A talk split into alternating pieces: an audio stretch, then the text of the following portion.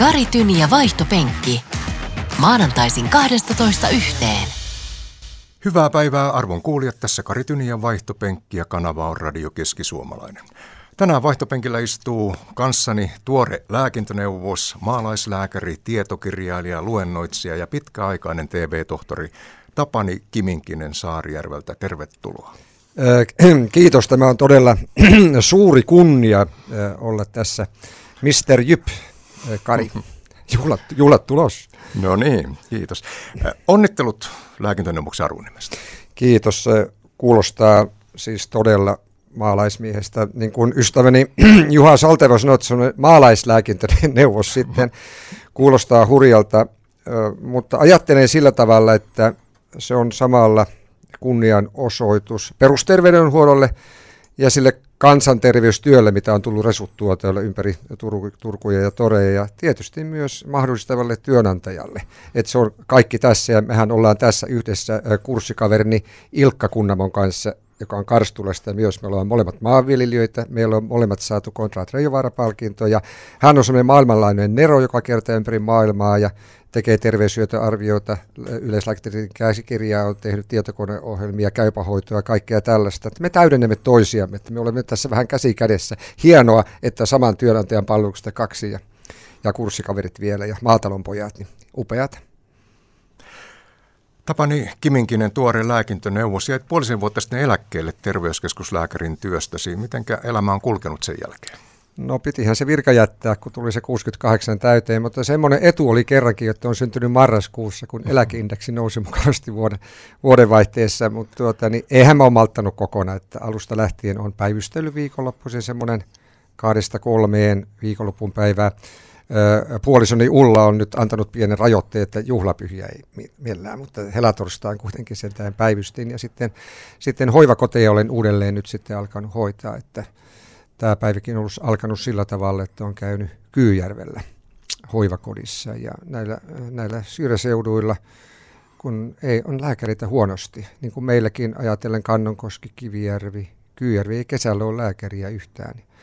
Terveisiä vaan sinne Kivirantaan ja kiitoksia muistamisesta, oli, oli ihanaa. Mutta tämä lääkärin työ on tällaista myös, tämä aamu on ollut sillä tavalla, että olen hieman tolaltani myös, kun ystäväni sai vakavan sairauskohtauksen ja jännitän tällä hetkellä, että miten tämä kaikki saattaa mennä. Että tämä, tämä elämä tässä lääkärin työssä on, on niin kuin läsnä ihan, ihan kokonaisuutena ja, ja sen, sen takia siinä on arvokasta. Mutta se, että näissä hoivakodeissa ja saattohoidoissa ja muuta se ihmisten palveleminen on se iso juttu, mitä haluan auttaa henkilökuntaa ja näitä omaisia. Tänään vaihtopenkillä istuu kanssani maalaislääkäri Tapani Kiminkinen. Puhutaan nyt sitten sote-uudistuksesta ja sen vaikutuksista. Hyvinvointialueet aloittivat toimintansa vuodenvaihteessa ja ainakin minusta tuntuu, että nyt vasta kaikki on terveydenhoidossa täysin sekaisin. Olenko ihan hakoteilla?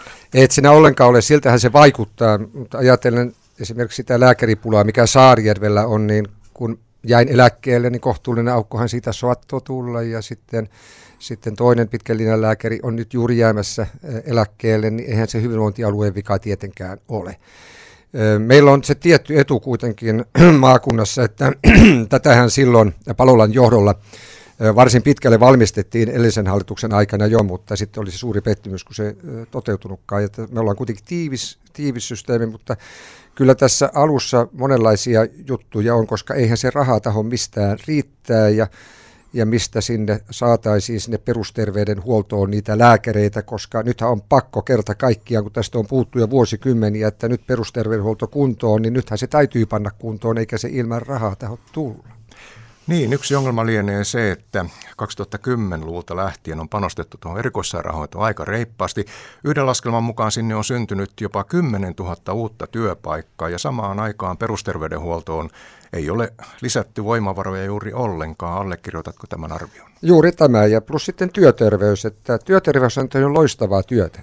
Siinä ei ole mitään niin kuin vikaa, mutta mutta se lakisääteinen juttu, mikä kansanterveyslaissa alkujaan oli, että keskitytään niihin työstä johtuviin juttuihin, mutta nyt siihen on otettu mukaan näitä sairauksia ja suuret kansainväliset monikansalliset firmat ovat sitten tehneet tästä markkinan ja, ja, ja hoidetaan sairauksia Ja se sitoo paljon lääkäreitä, varsinkin suurissa kaupungeissa siistiin päivätyöhön, jossa sairauden hoito, pikkusen nämä lääkärit ei niin kuin, ö, sillä tavalla kehity siinä työssään niin pa- paljon valitettavasti, että on poikkeuksiakin. Totta kai, en mä tarkoita se kokonaan on, niin se olisi yksi, mikä pitäisi niin kuin miettiä uudelleen, että pitäisikö siinä palautua juurelle, että meidän pitäisi saada lääkäreitä sinne perusterveydenhuollon puolelle ja ihan lääkärikoulutuksessakin, että just eilen kurssikaverini Kiilavuoren Kain kanssa juteltiin, hän on Laukaasta, hän kardiologi, ja se, että hän on nyt vain, hän jäänyt kanssa eläkkeelle, että hän ajattelisi niin, että oletko Tapsa samaa mieltä, että siinä pitäisi, kun valmistuu lääkäriksi, että pitäisi olla muutama vuosi terveyskeskuksessa, ja, ja, ja kun sen asian oppii kunnollisesti, ihmisen kohtaamisen ja nämä,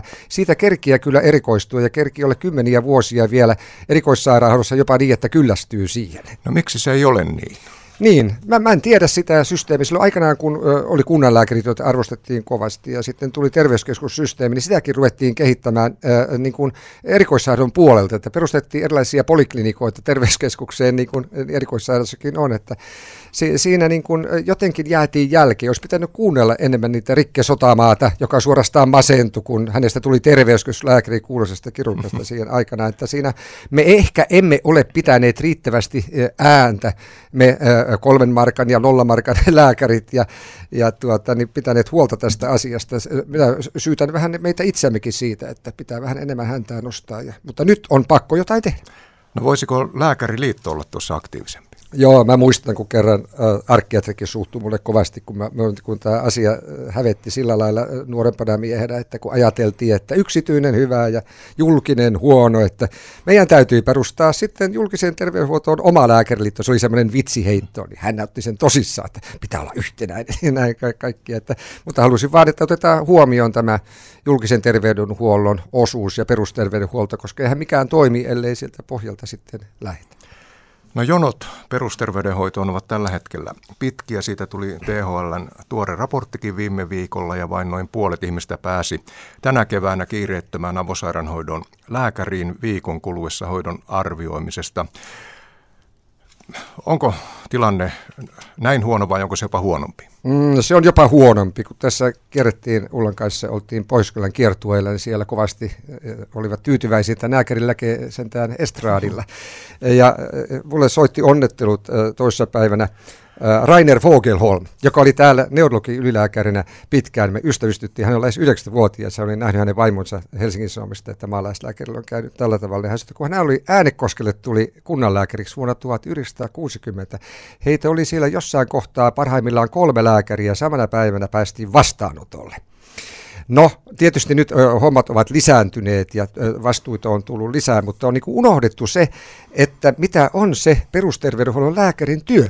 Että joku menee minuutissa yksi kurkun kattominen, ajokorttitodistus tutulle ihmiselle, ja nykyään kun taittaa olevan niin, että sinne aletaan puolen tunnin aikoja jopa ajokorttitodistukselle, että niitä mahtuu päivään puolen tunnin aiko, ehkä kahdeksan tunnin ruokatunti, kahvitunnit päälle, eihän siinä mikään lääkärimäärä riitä. Mm-hmm. Että pitää ymmärtää se, että näinhän kun ymmärretään enemmän Saksassa ja Englannissa ja Alankomaissa siellä, mitä on niin kuin yleislääkärin työt, sillä saattaa olla melkein sata potilasta. Tietysti siellä se osaamisen taso meillä on parempi kieltämättä, mutta, mutta sitä pitäisi niin kuin räätälöidä se oma lääkäri ja oma hoitaja, jotka pystyisivät työstämään, jotka on pitkäaikaisesti, joka Oulussa jo sitten todettiin. Ja nyt kun tiedät tämän systeemin tänä päivänä, niin, sitten ei nuori lääkäri mielellään lähde tähän systeemiin, että he mieluummin menevät sitten yksityiselle ja sieltä kautta sitten ää, tuota, otetaan ostopalveluna näitä ja se tulee noin puolta kalliimmaksi ja, ja eivät sitoudu koskaan ja vakilääkärit joutuvat tekemään suurimman osan niistä töistä, kun ne käy vain silloin tällöin. Meidän täytyisi koko maassa hyvinvointialueella tehdä yhteinen päätös siitä, minkälainen tämä lääkärin työnkuva on. Ja, ja kun pääasema on vaikka Jyväskylässä, niin voi, no kyllä nyt tiedetään, että 100 kilometrin päähän voi sitten laittaa, laittaa yhtenäinen palkkaus siihen, jossa huomioidaan, että syrjäseudulle maksetaan vähän enemmän ja me tarvitaan suoritepalkkausta siihen, että kyllä lääkärit ahkeria on, mutta kyllä mekin ihmisiä ollaan, että jos siinä päivässä on vaan se muutama potilas, niin sitten piilotetaan jotkut herkästi. Se on inhimillistä. Kyllä pitää kannustava palkkaus olla. Tapani Kiminkinen, tästä nousi kaksi kysymystä. Ensimmäinen on se, että onko palkkaharmonisointi väärä linja? Öö, ei, ei varmaankaan ole väärä linja, mutta kun siinä on lähetty, niin kuin lääkäriliitto ajattelee sillä lailla, että kenenkään palkka ei tulisi laskea. No ajattelepa nyt kohdalleen sitten, kun on joutunut kunta pakkoraussa ostaa sen lääkärin vaikka Ilomantsiin ja maksaa sille vaikka 20 tonnia kuussa niin eihän me voida jokaiselle terveyskeskuslääkärille maksaa 20 tonnia mm. kuussa. Että kun harmonisoitte niitä palkkoja, niin ottakaa nyt sitten huomioon se, että olisi vaikka siinä niin sanotussa virkaehtosopimuksen mukainen, ja sitä kautta katsoen sitten, kun mehän on suorat nuo tämmöisiä erillissopimuksia meidänkin tuolla Saarikassa silloin entisessä, joka nyt kuopattiin, niin Suoritepalakalla oli minä ja Kunnamo Ilkka, me jotka juuri saimme tämän hienon tunnustuksen, josta, josta kiitämme. Niin siinä pitää, nythän oli hieno juttu keskisuomalaisessa, soitinkin tälle toimittajalle, että oli näitä asioita, ja siinä on otettu nyt kai huomioon sitten jatkossa, tämä olisi niin koko maan juttu, ja pitäisi ottaa se suorite homma, homma mukaan. Niin kun jotkut lääkärit sanoivat, että no ne ei niin kunnolla katu, katsotaan vaan hirveän nopeasti. Kyllä pätevä lääkäri pystyy katsomaan nopeammin joku kurkun tai jonkun tällaisen, niin eihän siinä, siinä muu auta. Että tämmöiset reunaehdot siihen mukaan, niin hyvä tulee. No se toinen kysymys eh, liittyy siihen, että pitäisikö näitä lakisääteisiä terveyspalveluja vähän karsia? no joo, sitä byrokratiaa. Suomihan on, kaikki tehdään vaikeamman kautta, niin kuin Tervo Janeva sanoi siinä hienossa ohjelmassaan, ja sitä on lääketieteessäkin vallan paljon. Tuossa puhuttiin uutisissa hiljattain, kuunneltiin tuossa näitä lääkärilausuntoja näitä. No digitalisaation aikana voisi hyvin ajatella, että tämmöiset eläkkeensaajan hoitotukiasiat voisi hoitua suoraan jollain järjestelmällä, mutta, mutta kyllähän se ajokorttitodistuksenkin täytyy lääkäri jossain kohtaa tehdä. Sekin on muuten virkatyö, ja kyllähän sitäkin pitää saada jostakin, ja kun on pitkäaikainen potilas, jolle monia sairauksia, niin eihän sitä saa tehdä kuin oma lääkäri sitä mm. todistusta myös, mutta kyllä sillä tietysti karsimisia näissä systeemeissä on, mutta ne oleelliset asiat oman hoitajan kanssa, ja kun sen potilaan tapaa kymmeniä vuosia ja näin, niin kyllä se, se oleellisuudet kyllä tulevat esille varmasti. Niin, tuossa ylistit jo kunnanlääkärijärjestelmää, joka oli kieltämättä varmaan aika toimiva. Sehän päättyi 72, kun tuli kansanterveyslaki, mutta sen jälkeen sitten vähän myöhemmin kokeiltiin tuota omalääkärijärjestelmää, mutta mihinkä se kaatui? Siinä kävi sillä tavalla, että ne väistöt olivat liian isoja ja lääkärit väsyivät sitten siihen, siihen hommaan. Että sitten tämä oli just kuvaavaa, kun se tuli meille se väistövastuu, mitä minä kuvaisin sanalla väistövastuu. niin minun, minun työt helpottu Mä olin tehnyt niin paljon sitä ennen, niin että vähän tuli paljon vähemmän, että mähän tykkäsin loppujen lopuksi siitä, mutta se pitäisi se väestön koko olla sitten sopiva, että, että siinä ihmiset eivät väsy. Ja sitten pitäisi olla niin, että olisi, niin kuin vaikka saarellakin olisi, olisi niin kuin useampi alue, kaksi tai kolme aluetta, jossa tiimissä olisi useampi hoitaja ja useampi lääkäri, jossa olisi kokeneempaa lääkäriä ja nuorempaa lääkäriä. Ja sitten kun toinen lähtee lomalle, niin toinen sitten pystyy tuuraamaan sitä. Että siinä oli liikaa työtä, liian suuret väestöt ja rahat rupesi loppumaan muutenkin. No Tapani Kiminkinen, tänään vaihtopenkin vieraana, tuore lääkintöneuvos, niin nyt näkemys siitä, että uskotko, että nämä digitaaliset palvelut voivat auttaa jotenkin tätä ruuhkan purkamista? Mm, jossain määrin tietysti, mutta silloin kun kysymyksessä pitkäaikaissairaus ihmisellä, hän on iäkkäämpi juttu, niin et sä sitä digitaalisesti pysty hoitamaan. Mutta totta kai nuorten ihmisten pikkusairausloma-asia, todistusasioita, joitakin reseptejä ja kaikkia niitä etälääkäri voi varsin hyvin hoitaa ja ne pitääkin vähän niin kuin erottaa toisistaan, mutta kyllähän se loppujen lopuksi on niin, että lääkärihän sen tekee sen diagnoosin, että jos sen mennään kovin pitkälle siihen, eh, niin kuin tämmöisiä isoja tiimimalleja on esitetty, että no, siinä on käynyt niin, että hän enää lääkäriä sitäkään vähän sitten ihmiset. Ja hoitajat hoitaa, ja siinä on se iso vastuu sitten niille hoitajille kuitenkin siinä asiassa tulee, ja tässä on aikamoisia juttuja, tänä Novassakin oli viime keväänä, kun oli tämä epidemia näitä juttuja, että kun sinne soitetaan sitten on flunssa-aika, sata soittaa on normaalissa, voi olla välissä yksi, joka on hengenvaarallisesti sairas. Se on vaikea lääkärillekin. Minä olisi puhelimessa koskaan itse, että kyllä se paras tiimi on se oma hoitaja ja, ja oma lääkäri terveys, terveysasemalla. Ja ne, ne muut tiimiläiset on siellä terveyskeskussa muutenkin jo valmiina. No viime viikolla Kelalta tuli varsin mielenkiintoinen ehdotus hoitojonojen purkuun. Kela esittää mallia, jossa ilmeisesti hallitusneuvottelijoille pyynnöstä antoi lausunnon. Ja lausunnon mukaan niin kun asiakkaan omavastuuosuus olisi vain 20 euroa myös yksityisellä lääkärillä, tämä koskee siis yleislääkäriä, ei erikoislääkärin vastaanottokäyntiä. Eli tällöin ikään kuin Kela ottaisi neutraalin asenteen, onko se lääkäri yksityisellä vai julkisella. Oma vastuuosuus olisi ihmisellä sama 20 euroa molempiin.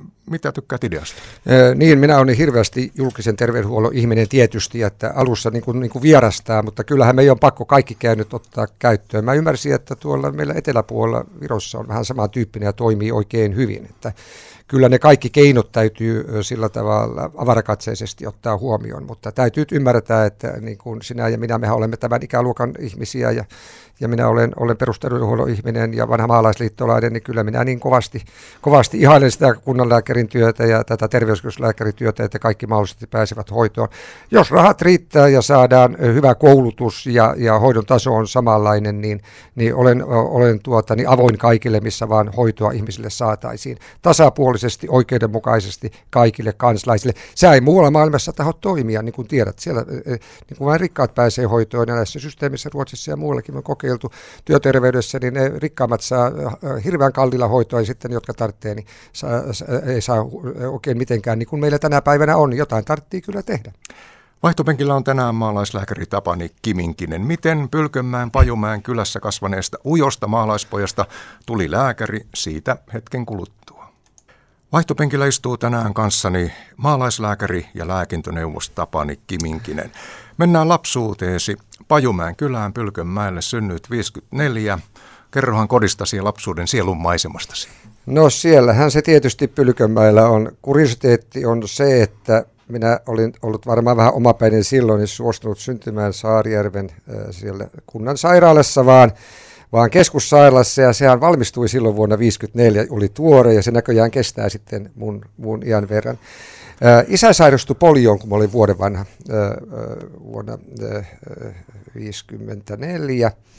Hän hiihteli vähän kilpaa ja, ja, ja tuota, sen verran hän halvaantui, että hän oli siis Seinäjoella, ei mielisairaalassa, vaan kulkutautisairaalassa. Ja toinen puoli meni sillä tavalla, että hän pystynyt hiihtämään, mutta Suomen hevosella hän teki kaikki kaikki maataloustyötä. Mun, mun sellainen lapsuuden maisema on pieni kyläyhteisö korkealla Suomenselän mäellä, jossa tuuli aivan mielettömästi ja oli metri aina hankea lunta. Kyläkoulu oli sinne vieressä, siellä pelattiin pesäpalloa ja harrastettiin hiihtoa ja, ja yleisurheilua ja kaikki tunsivat toisensa ja kaikki olivat samassa asemassa aika tavalla, koska eihän kenellään sotan jälkeisenä aikana juuri rahaa ollut se on se, se yhteisö. Se oli rikasta aikaa, koska mä niin kuin olen todennut, että siellä oppi näkemään sitä, mitä on rikkaus ja mitä köyhyys ja mistä reiästä lehmä poikii.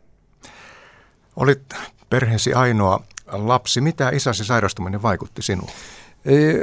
No niin, minähän olin tietysti, en tiennyt siinä alussa mitään, mutta kuitenkin se jää aina mieleeni, kun isä tuli sitten tästä invalidisaatiosairaasta. Täällä oli semmoinen Ensio Lehtovaara, kuuluisa ortopedia hänellä oli siis isällä peruneuspareisi, jalka oli kuin ihan kalikka, lihakset tulivat hän kylmä saunassakin ja siinä oli tämä se lepsu, niin eh, se luudutettiin ja hän tuli sitten ja siellä oli kipsi jälässä ja hän ontui. Minäkin sitten onnuin, koska minä tietysti ajattelin, että miehen täytyy ontua. En mä usko, että se sillä, sillä tavalla eh, hirveästi muuten, muuten vaikutti siihen systeemiin, mutta sitä se oli sitä, mä että mähän leikin paljon sillä lailla, mulla oli oma lammastirite ja niminen. Minä olen hyvin paljon niittänyt pitkin penkkoja viikatteella, minä osaan ottaa aika nuotille viikatteen, niin kuin pylkömäkäisessä sen verran on, tai, tai, olin puoli seiska olemassa muuten niin siitä, että terottiin sitä viikatetta, ja se oli semmoista leikkiä ja oppi elämään, niin kuin edelleenkin katson, onko hallayö, minkälainen sato tulee, koska me elämme maasta edelleenkin, se on vähän unohdettu. Ehkä näinä aikoina muistetaan sitten tämä huoltovarmuus. No mummo ja pappa asuvat kotitalosi vieressä omassa eläkeläismökissään. Taisi olla aika tärkeää, että yhteydessä oli useampi ikäpolvi. Nimenomaan oli, koska kyllähän mä oon kaivannut sitä, että mulla olisi ollut sisar. Hän olisi ollut Tellervo kuulemma nimeltään, mutta mä luulen, että se isän sairaus vähän vaikutti sitten siihen, että ei ollut halua.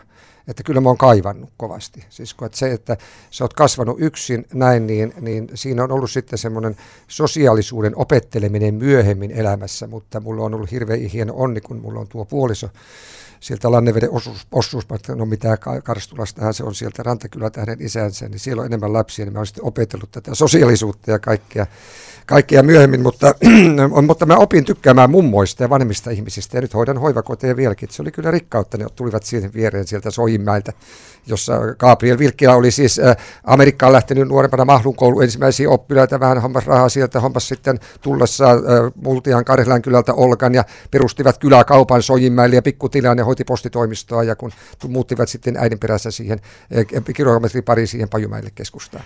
No mitä muistuu mieleen sanasta kampiaiset?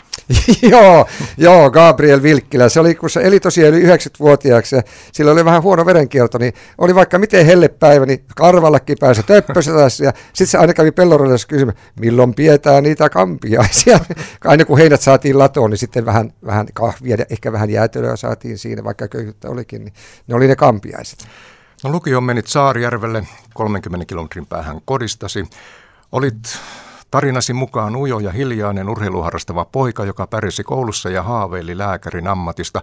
Mistä syttyi kipinä lääketieteen opiskelun haaveilu? Joo, enpä, no joo, en, en osaa sillä tavalla sanoa, mutta meillähän oli samassa koulupiirissä, oli Siltasalmen Launo, vanhempi, joka oli, oli sitten Pajumaan kansakoulussa myös, ja hän kirjoitti ylioppilaksi Saarijärvellä, Raippa Antti, Antti Raippalinna leikkasi häneltä umpilisäkkeen, ja hän kirjoitti potilashuoneessa pari ja en tiedä, olisiko se ollut jonkunlainen malli.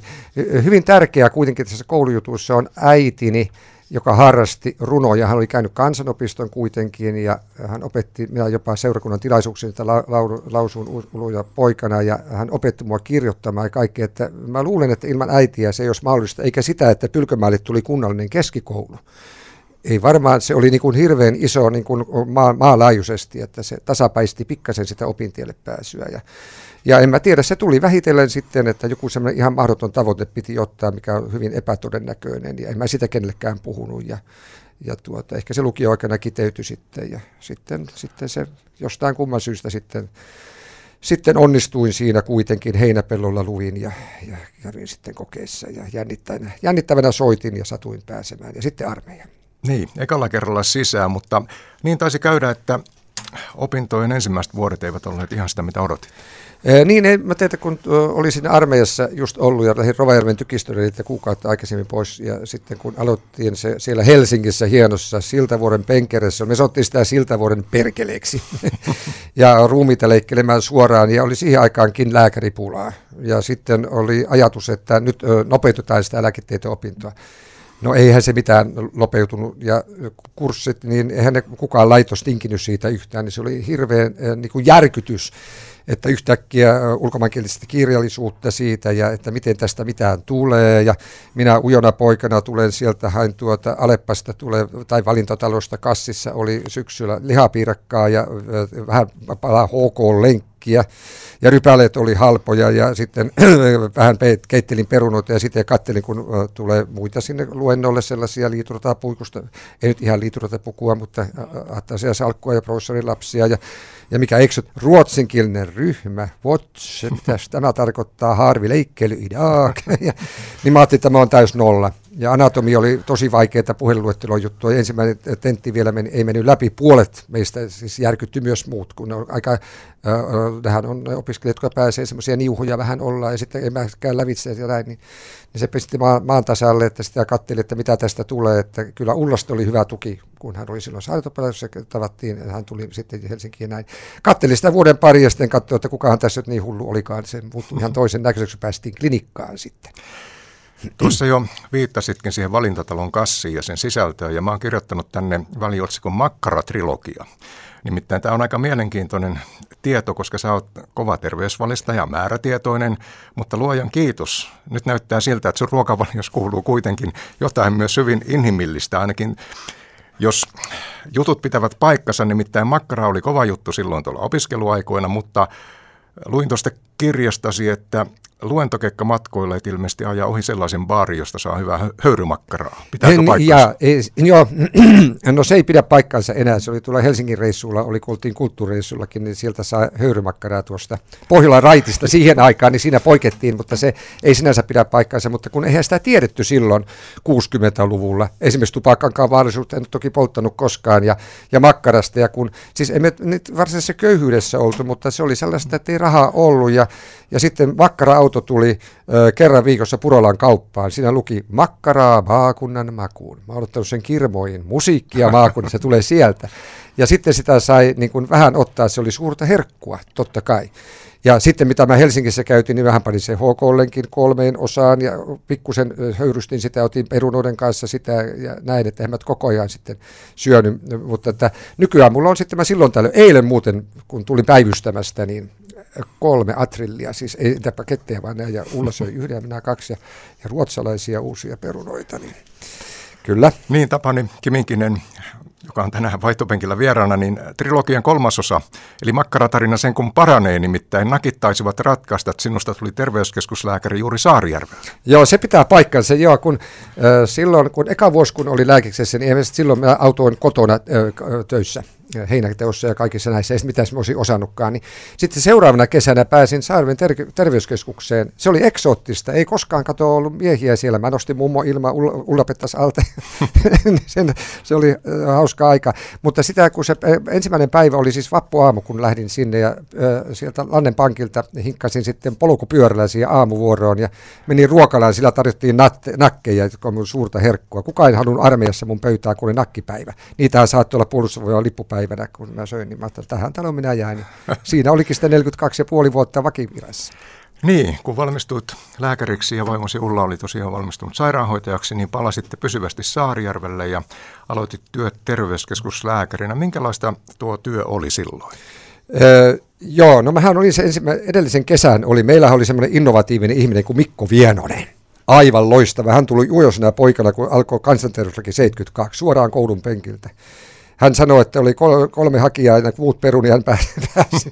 niin hän pani, pani, koko systeemin pystyyn, teki väitöskirjankin Tapani Pyörän kanssa muuten tänne. Kun hän lähti sitten, kun mä olin vuoden ollut, niin hän lähti tuota Kööpenhaminaan ja, ja tuota Moskovan, missä kaiken kansainvälisen virkoihin saarelta pääsi. Ja hän kehitti sitä todella paljon. Ja ja silloin oli tosiaan työtä, kun aloitettiin, niin eihän sinne mitään perehdystä ollut. Siitä vaan lähdetään tekemään ja, ja päivystyksiä oli viikonloppuja ja kaikkia jouluja, nuoret päivysti enemmän siihen. Mutta, mutta si, siis sitä pitää olla niitä numeroita, siis pitää olla ihmisiä, nuppeja pitää olla paljon. Nuorille lääkärille ja kaikille, jotka tekee työtä, nuorille pitää olla nöyrä, kun lähtee työhön. Tehdä paljon, monenlaista, että sä opi käytännön työtä, se on mestari kisälli alalla toimimista. Ja, ja sitä kautta sitä siinä työssään oppii, jos et tee sitä, etkä ota vastuuta. Jos sä oot siellä opiskelussa ja silloin kymmenen ryhmässä ja katsotaan, että jaha, siellä laitetaan kierrokkaa, et sä opi, jos et itse pane sitä sinne. Ja sitä, se oli niin kuin arvokasta aikaa, että niin kuin kantapään kautta, se on mullekin ollut semmoinen Saarinen akatemia. Ja siellä sai tehdä paljon, Mähän nykyäänkin vielä, no nykyään saa enää yksin nukuttaa kuulemma, mutta salakin, no en tiedä, nukutanko salaa, kuten rytmin siirtoja ja me ei lähetetä turhaa ja kaikkia näitä, niin siellä saa tehdä paljon. En minä isommassa kaupungissa terveyskeskuksessa mielelläni olisi toiminutkaan, koska tuolla oppi. Niin, se olikin juuri seuraava ajatus, että vaikka olet erittäin vahva ja hienosti puolustat niin kuin julkista terveydenhuoltoa, niin tuo rajaus siihen, että pieni paikkakunta parempi kuin iso, kun puhutaan terveyskeskuksesta lääkärin työn kannalta. Kyllä, siellä kun tunnetaan niin ihmiset, lääkärit pelkää sitä, että tulee, jos on tuttuja sukulaisia. No minäkin opettanut tuota peräpukamien hirtot ja kiurukan laitot ullan laajalle suulle entisillä opettajilla. Se on ollut vaan hauskaa. Ja tiedät etukäteen. Lanneveden Laihan kylältä Takala Heikki mulle soittaa etukäteen, että siellä on tämmöisiä. Mä tiedän etukäteen. Se on ollut hirveän rikas. Mä oon osa yhteisöä niin mä oon saanut olla niin kuin ennen vanhaan, se oli se hieno kunnassa, kun siellä oli tuota Vallesmannit ja, ja, ja tuota, niin lukiorektorit ja rovastit ja apteekkarit ja kunnanlääkärit ja katsovat myös aiheelliseksi huolehtia kulttuurielämästä ja hyvän tekeväisyydestä ja urheiluseuroista ja kaikista muista. Ja se on se mun taivas, että mä oon saanut elää sitä elämää siellä Saarijärvellä. Se ei olisi ollut Helsingissä mahdollista. Se tuskin olisi ollut mahdollista tehdä niitä televisio-ohjelmia ja saada niitä potilaita ja kaikkia, kun osahan on ollut. Minun, ne on pessy mun pyllyn, kun mä olen lapsena ollut. Ja ne tietää, että me hankalaan tilanteeseen ja näin, niin kun näitä niitä ohjelmia. Niin se mm. oli aika mukaan. Käytiin täällä myös Laatikaisen Erkin luona, totta kai. Niin ei se niin vaan toteudu siellä, että se on ollut, ja se kulttuuri on niin siellä, Mannin jälkeen ja kaikkea muuta, niin, ja Runeberit, niin se on rikasta. Tapani Kiminkinen, olet aina tosiaan puolustanut vahvasti julkisen puolen terveydenhoitoa niin tässäkin ohjelmassa ja kiinnostaa nyt vähän se suurempikin ajatus siellä takana, että siinä on ilmeisesti aika syvääkin tämmöistä lääkärin ammattieettistä pohdintaa, kun puolustat julkista terveydenhoitoa. Kyllä, kyllä se, se lähtee siitä, äh, olkoon sitten vaikka alkiolaisuutta, olkoon se sitten marksilaisuutta, olkoon se alkuseurakuntaa, jossa kuitenkin on se lähtökohta siitä, että ne kaikki ihmiset, niin kuin siinä pienessä kyläyhteisössä, vaikka rikkautta ei juurikaan ollen, ovat tasavertaisia ja, ja, ja pääsivät samalla tavalla, tavalla hoitoon. Se on niin kuin se mun lähtökohta siinä asiassa. Ja tämä, tämä aika heikari, tämä on, eikö ala muistuttaa pikkasen luokkayhteiskuntaa? Mm-hmm. Ihan oikeasti. Kyllä, kyllä. Ja monet merkit viittaa siihen, mitä aletaan koulutuksesta. Ja sitten myös sitä, että pitää niihin, niihin mennä. Ei se pelkällä digitalisaatiolla mene, niin kuin tiedetään mitä peruskoulussa, että meidän täytyy ne oppia ne perustaidot siellä mun ydinperheessä. Ne täytyy ne perusasiat oppia siellä peruskoulussa ja antaa sille asialle aikaa. Ja sama se on ka- kaikkialla tällä, että meidän täytyy pikkusen ottaa takapakkia siihen ja, ja, et, ja, ja sitten myös sitä, että mehän edetään täällä maan, maan hedelmistä. Olet kuvannut tätä asiaa äh, kirjassasi. Olikohan se nyt sitten maalaslääkärin päivää vai matkassa, en nyt muista suoraan, mutta otan suoran sitaatin kuitenkin kirjasta ja olet sanonut, että lääkäri ei ole tavallisen työntekijän asemassa. Sitaatti jatkuu, meillä on jo pitkän koulutuksemme ja lääkärivalamme kautta velvollisuuksia yhteisöä kohtaan ja ilmeisesti äsken jo aika hyvin purit, että mitä nuo Kyllä. velvollisuudet ovat. Se on myös raskasta lääkärille, vai onko? Niin, onhan se. Jäinkin miettimään sitä monasti, kun kysytään, että mikä siinä lääkärin... Siis kaikista raskaintahan on se, se valtava vastuu, mikä siinä... Kuvittele, mikä vastuu oli kunnanlääkäreillä. Leikataan ja näin. Ja kun et voi aina olla oikeassa, se, että sä teet sä väärän valinnan, sairastu, ihminen kuolee, sun on pakko elää sen asian kanssa loppuelämäsi jos sä jäät murehtimaan sitä, vaikka se on se suruna siellä, mistä, mistä tuota Hernesniemikin tämä neurokyrki puhuu. Että kun Juuri aloitin kuole... kirjan eilen. Niin, se on loistava kirja. Opit sitten klipsa, klipsaamaan nuo kyllä. adeurysmät, kyllä, vaikka niitä voidaan sisäkautta hoitaa. Se on äärettömän raskasta, mutta että jos sä jäät sitten siihen, niin se et uskalla tehdä enää mitään. Ja sitten kun sä näet sairauden, ambulanssipihaan ja sairaalaan siitä, että se, mutta kyllä se raskasta on, kyllä ne painaa sua koko sun loppuelämän. Se, se tässä on otettava huomioon. Me, me emme ole ihan tavallisessa asemassa. Ja se, että nythän meillähän oli silloin 60-luvulla, kun oli vähän lääkäreitä Suomessa vielä, niin siis aivan vähän, sitähän koulutettiin, tehtiin sopimus muun muassa Sveitsin kanssa, Basel ja ja, ja sitten kun sieltä tultiin, niin oli velvollisuus olla, olla sitten julkisen terveydenhuollon tai sairaalapalveluksessa muutama vuosi, ennen kuin siirtyi vähän niin kuin lentäjät sitten tuolla sotapuolelta, ennen kuin meni Finnairille ja kaikkia näitä. Että kyllä minusta tuo se Kiilavuoren kain ehdotus eilen puhelimessa siitä, että, että, että panostettaisiin uudelleen siihen perusterveydenhuollon opettamiseen ja siihen asiaan. Ja sitten erikoistuttaisiin pikkusen myöhemmin, kun me eletään jo pitempään, niin kyllä sitä aikaa siihen vielä on. Eihän sitä terveyskeskusta Helsingin yliopistossa ymmärretty. Mun ainoa opetus sieltä oli, että mentiin Tuusulan terveyskeskukseen, oltiin käytäjällä kaksi tuntia, tultiin pois. Minä opin sen Saarier. Olet myös sanonut, että toimiminen perusterveydenhuollossa vaatii voimakasta motivaatiota, kutsumuksellisuutta ja lujaa itsetuntoa. Tätäkö sitten osa lääkäreistä pelkää? Kyllä, kyllähän se on, pelkää sitä vastuuta ja läheisyyttä, kun tunnetaan siinä kaupalla, että jos mä töppään ja näin. Ja, ja sitten kun toimitaan, niin kuin mä toimin hoivakodeissa sillä tavalla, että ne ihmiset, mä hoidan ne sairaudet siellä. Se on muuten hieno ja sitten ne vainijat ja muut ei tarvitse niiden, niiden reissata. Ja, ja, ja siinä, että sulla täytyy olla elämänkokemusta, että sä pärjäät niiden omaisten kanssa, koska aika on sellainen, että meillä on, meillä on monia vaatimuksia ihmisillä, ja ne vaatimukset lisääntyvät, kun mennään Etelä-Suomeen enemmän, ja herkästi syytetään, ja kun yleensähän se on sillä tavalla, että on vaikea joku asia itselle, se kaadetaan toisten nistaan, niin, niin lääkärihän sen loppujen lopuksi päättää. Omaisten kanssa keskustellaan, neuvotellaan, mikä tälle ihmiselle on parasta, tehdään näitä rajoittamistoimenpiteitä, mutta eihän omaiset voi tehdä huutoäänestystä siitä, minkälainen antibiootti tälle, että annetaan vai annetaanko vai ei. Ja mä heille sanonkin usein, että eikö ole helpotusta, Suomen laissa sanotaan, että teidän tarvitse ottaa sitä vastuuta, me juttelemme, mutta hoitava lääkäri päättää. Ja nuori lääkäri voi olla sitten, kun niitäkin on vähän monenlaisia omaisia, niin ne saattaa pikkulääkärin sormen ympärille pyörittää. Ja, ja niitä on joutunut kiusaamisen kohtaaksi. Tiedän, että Hankasalmelta löytyi, joutui kollega lähtemään pois, kun häntä kiusattiin siellä.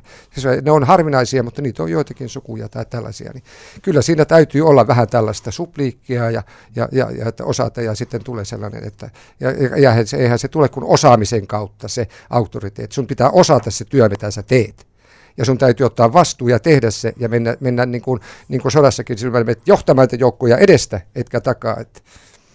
Maalaislääkärinä sinulla on vahva eetos julkisen terveydenhuollon puolesta, mutta se on vähän mietityttänyt, että olet julkisuudessa suhtautunut aika kriittisesti yksityisiin lääkäriasemiin. Mikä niissä niin närästää? Joo, ei ollenkaan. Siis kyllä kaikki lääkäri, siis se on ihan oikein, mutta, mutta se, no tietysti se, että, että voisi vain rikkaat, rikkaat hoidetaan, mutta että siellä on niitä semmoisia liikalyöntejä, eli ylilyöntejä, ei saa sanoa ylilyöntejä kuin liikalyöntejä että se on harvinaisempaa, mutta on kuitenkin, että tehdään herke, herkemmin sitten tämmöisiä hehtaaripyssytutkimuksia, mitä tänäänkin näytettiin radiossa mainostavat, otetaan iso kasa kokeita ja sen saa tietyllä rahalla. Sieltä aina löytyy jotain poikkeavaa ja sitten ruvetaan sitä selvittämään ja kyllä siinä rahaa palaa. Tai sitten niin, että jos on tietty sopimus työterveydellä erikois, tuota, ison valintataloon näihin, mitä niitä onkaan, ja sitten on sormessa joku tällainen, on tämmöisenkin tapaus ollut, vähän sormi kipeä, okei, mä, no pöytetäänpäs tämä käsikirurgille, no otetaanpa tästä magneettia, tällaiset, ja, ja sitten siinähän se raha palaa, koska eihän nämä, nämä isot firmatkaan elä sillä pelkällä, että se katsoo vain sen potilaan, vaan ne elää sillä, että se raha pyörii siellä talon sisässä. Niin näistä asioista mä olen sitten kriittinen. Tai sitten tehdään sellaisia tutkimuksia, jotka eivät ole käypähoidon mukaisia niitäkin on niitä, on niitä tietysti julkisellakin puolella, mutta sitten on yleensä eri alojen lääkäreitä, niin kuin tuota, tuota ystäväni Petri Kovan, joka tietää kaiken kolestystä, ei hänkään mene ortopedia neuvomaan, miten lonkka leikataan, niin niitähän on joitakin kirurgia, jotka ovat sitten, sitten hoitavat sellaisia epätauteja ja, ja sitten, sitten tuota, saavat, saavat tuota potilaita. Ainahan tulee tällaisia epätauteja, on kilpillisen toimintaa, on jotain seleeniaikaa ja kaikkea, mikä on niin kuin muotia. Onhan ne oikeitakin, mutta sitten ihmiset juoksee tällaisten perässä ja nyt löytyy taas uusi tauti, kun sillä taustalla on kuitenkin Moliaren luulotauti. Ja saattaa olla, että sekin on paha tauti. Vaihtopenkillä on tänään kanssani maalaislääkäri Tapani Kiminkinen. Hän on persona myös silloin, kun kirjoittaa lääkärin todistuksia ja lausuntoja. Jatkamme siitä hetken kuluttua. Vaihtopenkillä on tänään lääkintöneuvos maalaislääkäri Tapani Kiminkinen. Puhutaan byrokratiasta lääkärin työssä. Tämä yhteiskunta pyörii vahvasti muun muassa lääkärin todistusten ja lausuntojen varassa. Niitä tarvitaan moneen paikkaan. Se on tärkeä osa lääkärin työtä, mutta maalaislääkärin päivääkirjassa 2012 kirjoitit seuraavasti, sitaatti alkaa. Todistusrumpa ja iankaikkinen kirjaaminen vievät aivan liian suuren osan käytännön lääkärin työpäivästä. Leimaa ja allekirjoitusta alle ja taas on oltu kunniallisia ja omatuntoisia kunnon kuuliaisia lääkäreitä, sitaatti päättyy. Näinkö se on? Joo, kyllähän se ihan selvä on, että niitä, me puhuttiin jo tässä vähän niistä, että tiettyjä asioita voitaisiin hoitaa digitalisaation kautta, kun me saataisiin sellainen yhtenäinen tietokonejärjestelmä, mutta kuten olemme saaneet huomata myös täällä meidän maakunnassa, ei mennyt putkeen nämä asiat, jolloin kun Kelalla on loistava systeemi, että sieltä Kela pääsi suoraan katsomaan, että tämä on tämmöinen vielä terveyskeskuksessa tämä mummo, että hoitotuki tämän perusteella ja pisteettä, mutta se nyt varmaan vie sitten vuosia ja maksaa paljon. Mutta että kyllähän siis potilaan hoitoon kuuluu totta kai, että kyllähän siinä juridiikkaan kuuluu, että se tarvitsee sen eläkelausunnon. Ja sehän niin kuin turhauttaa kaikista eniten, kun mullakin on edelleenkin sellaisia potilaita, kun eivät pääse terveyskeskukseen, että vuosia, jopa vuosikymmeniä yritetään saada se eläke ja taas uutta ja aina tuutta, ja eikä se mene läpi, eikä se mene läpi, niin se jotenkin täytyisi ratkaista jollakin tavalla sitten tämä, tämä systeemi. Se on niin kuin epäoikeudenmukaisesti, että ihmisiäkin kohtaan pyöritellä niitä ja näin. Erittäin mielenkiintoinen näkökulma näissä kirjoissasi oli se, että sinulle kunnia ja omatunto taitavat olla vaikeita käsitteitä. Jaa, niinkö siellä on sanottu? No siellä on sanottu näin, koska tuota niin, äh, mä otan nyt Otapa sitaatti, esimerkin. Tämä on lääkärin lausunto matkatoimistoa varten. Tämä on kuvitteellinen potilas tässä Velimatti Veikeä. Tämä kuvaa sinun kieltäsi ja lopussa sitten päästään tähän kunniaan ja omaan tuntoon. Eli velimatti Veikeä on saanut pyytämättään ja yllätyksenä verkkokalvon irtautumaan vasempaan silmäänsä, minkä vuoksi hän on rajoitetussa ilmailukielossa. Tämän vuoksi hän ei kykene osallistumaan tilaamalleen Kreikan matkalle ja suluissa avustus. Tässä on poliittinen kannanotto, eletään vuotta 2012. Tämä oli mun sitaatti väliin. Soutuveneellä sinne olisi kohtuutonta lähteä, eikä hän siinäkään tapauksessa kykenisi kuin perän pitämiseen. Ponnistella ja pullistella nyt ei kannata.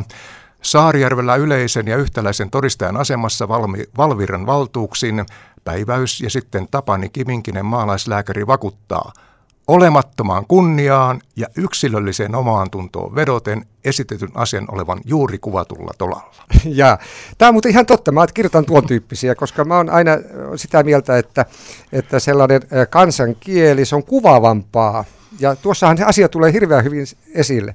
Ja mikä kunnia, minusta kunnia kuuluu vain Jumalalle. Että jos, jos mä oon niin kunnia, niin mä ajattelen sen sillä tavalla, että mä oon niin sen takia sillä vähän, yritän niin lieventää sitä ihmisen tasolle, että me ollaan vain ihmisiä ja, ja kunnia on siellä jossain, jossain muualla.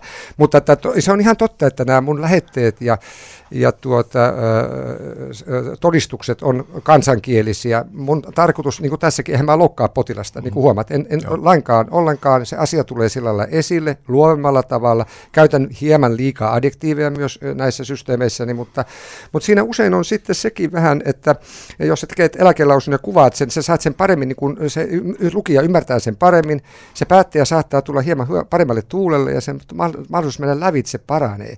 Vähän niin kuin tuota Ulla isä laittoi aina, kun se oli siellä pankissa johtajana, laittoi sitten, kun hän teki kaiken maailman todistuksia, näitä lausuntoja tuonne tuomiokuntiin ja muualle, oli vähän tyttöjen kuvia ja muita, niin niitä ei odottamaan. Niin kieltämättä ovat Novassa sitä mieltä, että mun tekstit kyllä tunnetaan ja olen saanut sitä kyllä positiivista palautetta. Että Eli byrokratialla on huumorintajua? Joo, ei ole, ei ole niitä. Mä olen varmasti sillä tavalla, että mä olen niin kieltäytynyt siitä, että nykyään kun ne on semmoisia saneluohjelmia tai muuta, niin eihän ne tunnista tämmöisiä systeemeitä oikein hyvin. Ehkä tekniikka voi kehittyä, että se on mennyt, ne on hyvin puisevia ne tekstit nykyään. Eihän se on niin semmoista lakitestistä mitään selvää. Se on, mä luulen, että se on menetetty, mutta mä ajattelin, että viekää mut vaikka linnaa, mutta mä en lopeta tätä arkiproosan käyttämistä, koska minusta sen teksti, se on, tämä kieli, kieli kuolee kohitellen, siis se, se latistuu, niin kuin mm. tiedät muuallakin, mm. mutta minun kieli on tällaista. Olet myös kansankielinen ja suorasanoin, suorasanainen, kun pidät luentoja ja varmaan myös potilaskohtaamisissa. Minkä takia olet valinnut tällaisen tyylin? En mä muuta osaa.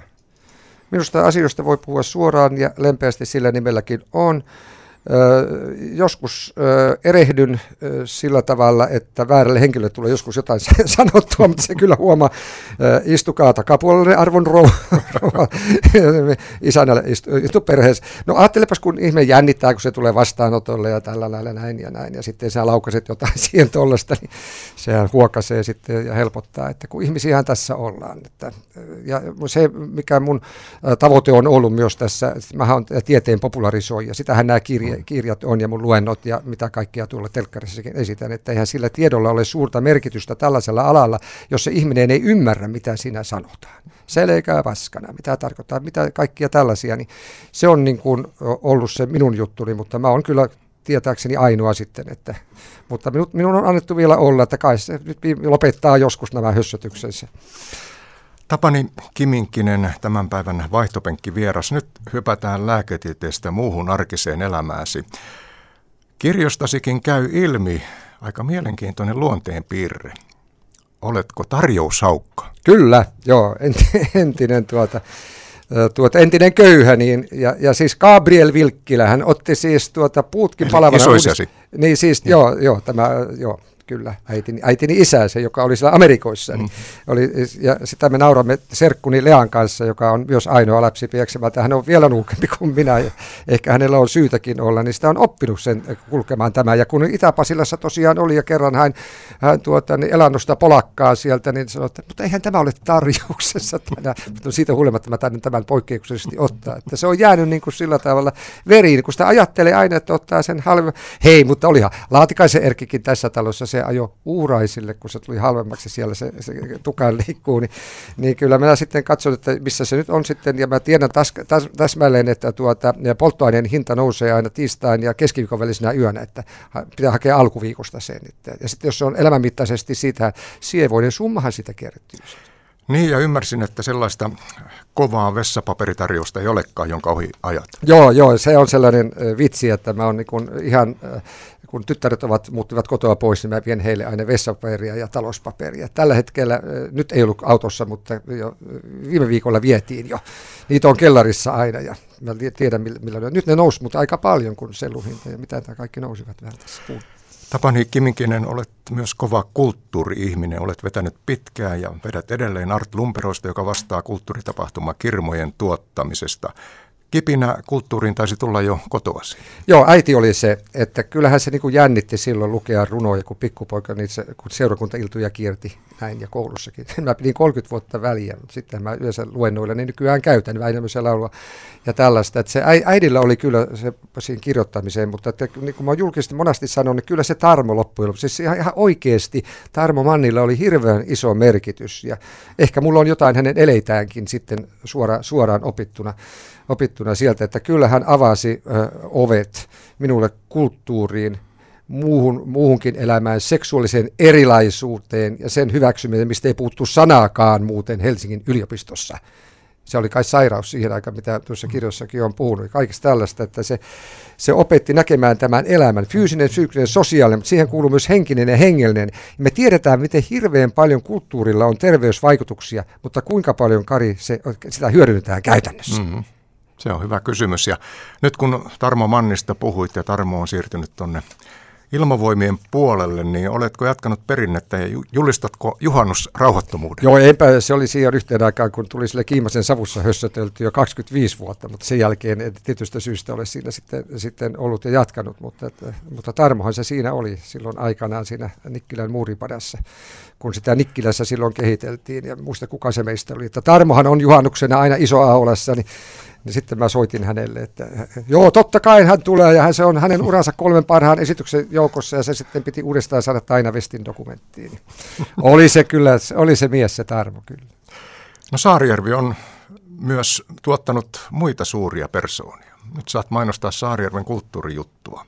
Tappereita, ketä sieltä löytyy? Niin, vaikka ketä kyllä joo. Siis se, ää, aikanaanhan se, niin kuin Tarmulta kysyttiin, mikä se on, että kyllä se ruudeberiläisyys on se humus, mistä se nousee. Ja semmoinen mahdollistava henki loppujen lopuksi oli sitten, että nythän se on taas muuttunut sillä tavalla, että nyt vaikuttaa aika paljon, ainahan yksilöt vaikuttaa, niin kuin Vesamatti Laaksonen, meidän, meidän tuota opettaja ja tuota, musiikkiopistossa tällä hetkellä. Ja, ja, ja tuota, sitten tuli nämä musiikkikoulut ja, ja Viitasalo-opistot ja nämä kaikki, että sillä on, sillä on paljon sellaisia, että että nuorta polvea, sitten Kirmo Lintistä aivan loistava ja Samuli Heimonen, mun lempitaiteilijoita ja näitä, näitä, näitä nykyisiä uusia nuorempia on sieltä lähtenyt joka puolta. Se, hän teki kerran tuo Radio Keski-Suomen toimittaja.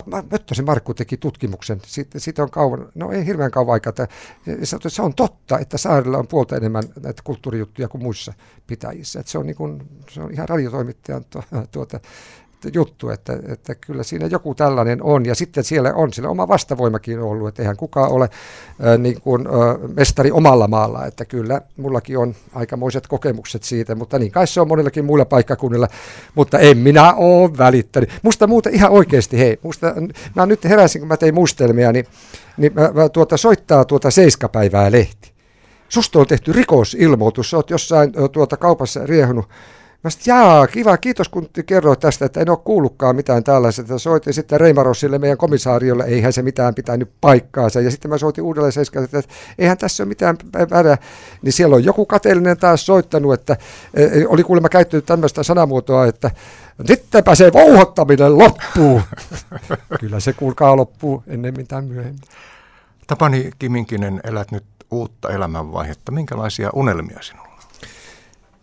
Kuule, Äh, siis mä oon saanut kokea, siis ajattele se Pylkönmäen Pajumain pieni yhteisö, pieni poika, isä polio, hevoset, kaikki nämä, niin mä oon saanut elämältä niin hemmetisti, että sen enempää ei voi kuvitella ihminen saavansa tavallisena maatiaspoikana pelkästään Saarijärvellä, tekemällä siellä työtä, lähtemällä kulkemaan ja ihmisten parissa. Saada, niin kuin Ilkka Kunnama kurssikaverin kanssa Konrad Reijovaaran palkelu, saada nyt tämmöinen juttu, joka tuntuu ihan hurjalta ja kaikkia tällaisia tällaisia juttuja, päästä, päästä esiintymään, on Tarmomannin kautta kulttuuriystäviä ja, ja siellä täällä kaikkia juttuja, kirjoittamista, kaikkea tällaista. Siis e, e, mitä tässä nyt ihminen nyt enää voi toimia, että tietysti jos saa lapsen lapsien elämää seurata ja jos joku kutsuisi vielä joskus keikalle ihmisten luo, niin onhan se hiton mukavaa. Kyllä, mutta mä oon saanut niin paljon, että vaikka elämä loppuisi tähän, niin se on jo niin yltäkyllästä, että oksat pois. Olen onnellinen ja kiitollinen kaikista tästä. Ja se pitää muistaa tässä, mikä eh, ei ole keritty niin paljon puhua, että mä en olisi tässä tietysti ilman äitien ja isäni, mutta ilman mun puolisoa Ulla. Että kun ajatellaan, että rakastuminenhan on psykoosi, sitä on kuin soiva mehto. Ja miettii, että jos olisi vääränlaisen ihmisen kanssa mennyt, niin kaikki olisi päin päin helvettiin. Ulla on ollut jalat maassa ja me on yhdessä oppinut elämään ja kasvamaan äh, nuoresta ja lapsesta aikuiseksi. Ja kaikkien mun epäsosiaalisuuden kautta ja hän on kestänyt minua vaikeita vuosia ja on päästy tähän ja parisuhteessa on tuntunut aina vain paremmalta ja mulla on siihen hyviä konsteja myös, että vielä, vielä peitto heilahtelee. Tapani Kiminkinen, kiitos haastattelusta. Kiitos, tämä oli kunnia. Tämä oli kevään viimeinen vaihtopenkki. Toivotan teille kuuntelijat aurinkoista kesää. Nyt vaihtopenkki vaikenee ja kiitos, että taas kuuntelit.